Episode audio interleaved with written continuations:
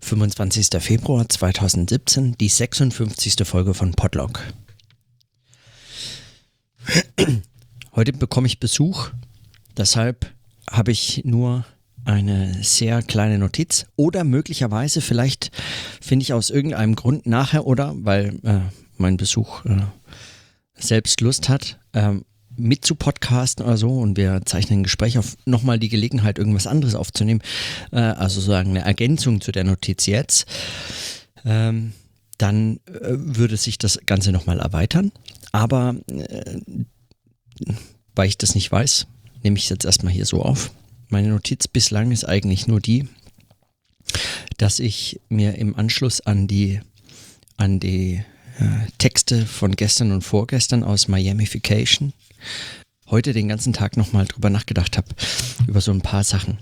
Ähm, die eine Sache ist, die mir gestern so, die ist mir eigentlich, also da ich, habe ich heute beim Laufen dran gedacht, bin am Rhein entlang gelaufen und äh, musste dran denken, dass in dem nächsten Text, nämlich vom Samstag, den 24. September, ähm, der Eintrag von Armin Avanesian, er unter anderem darauf eingeht, dass es keine Philosophie des Schwimmens gibt. Es gibt eines Laufens, Fahrradfahrens oder was auch immer, der Tour de France anscheinend.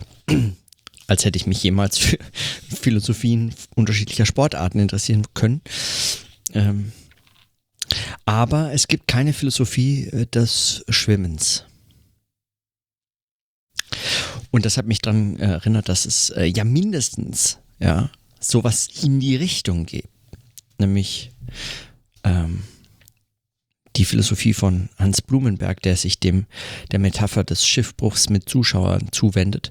Und wer schiffbrüchig ist, ist in der Regel jemand, der schwimmt oder äh, es zumindest ad hoc versucht.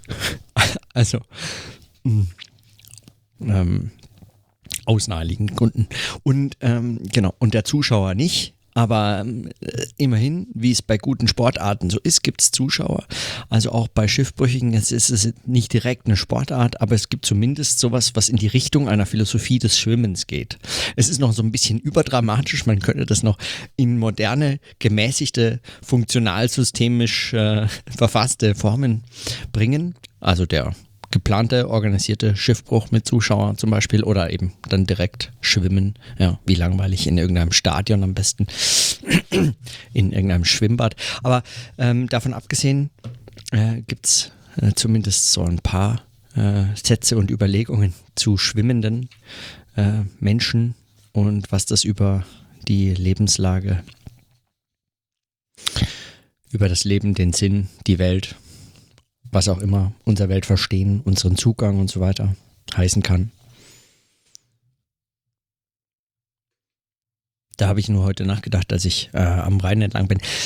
Denn da ist im vergangenen Sommer tatsächlich der ein oder andere mal entlang geschwommen. So was äh, an der Aufnahme vermutlich nicht zu hören ist, aber es gab jetzt eine Pause von ungefähr sieben Stunden. Der Besuch ist da und es gab, es ergab sich keine weitere Gelegenheit, noch etwas aufzunehmen. Und so habe ich auch den angefangenen vorgelesenen Text von Armin Avanesians Eintrag vom 27. September, den ich vorhin angefangen habe aufzunehmen,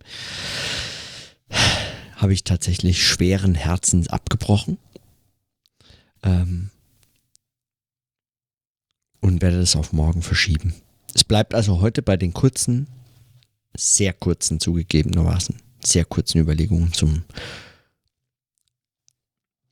zur Philosophie des Schwimmens in Form des Schiffsbruchs mit Zuschauer oder Zuschauerin.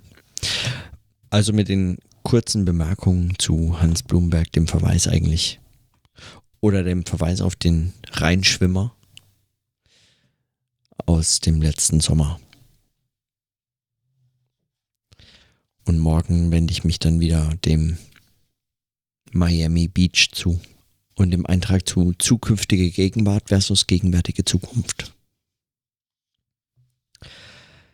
Christian und Alex, die heute hier zu Besuch sind, mit denen habe ich heute drüber gesprochen. Eigentlich wäre das auch noch ein Thema für den Podlog oder etwas, was mich zumindest, ja, worüber ich eigentlich zumindest nochmal nachdenken würde. Mit denen habe ich diskutiert, unter anderem, also wir haben über alles Mögliche diskutiert, Hochschulpolitik, die Probleme der Linken oder was auch immer.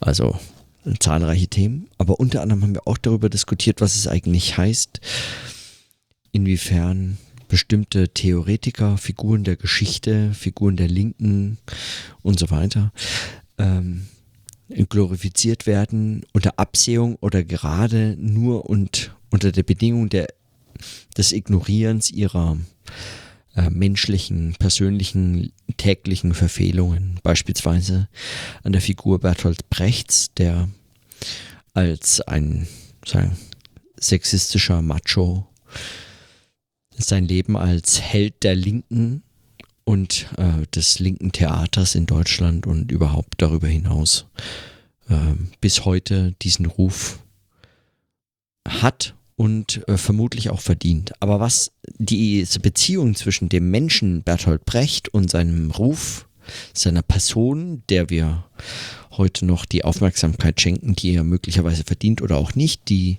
Kritik verdient oder auch nicht, was dieses Verhältnis zwischen dem Menschen Bertolt Brecht und dem Theoretiker Bertolt Brecht angeht, das wäre nochmal eine spannende Frage. Wir hatten heute lange diskutiert drüber, ohne zu einem eindeutigen Ergebnis gekommen zu sein, aber immerhin. Ich wollte es mal ganz kurz noch notiert haben. Nach sieben Stunden Aufnahmepause zwischen dem ersten Teil und dem zweiten finde ich das nochmal ganz spannend, eigentlich darüber nachzudenken, auch was so an so einem Tag passiert und dann zwischen den Aufnahmeteilen. Gut, aber ich belasse es heute einfach bei sieben Minuten oder sechs Minuten Aufnahme oder was. Also, dann bis morgen.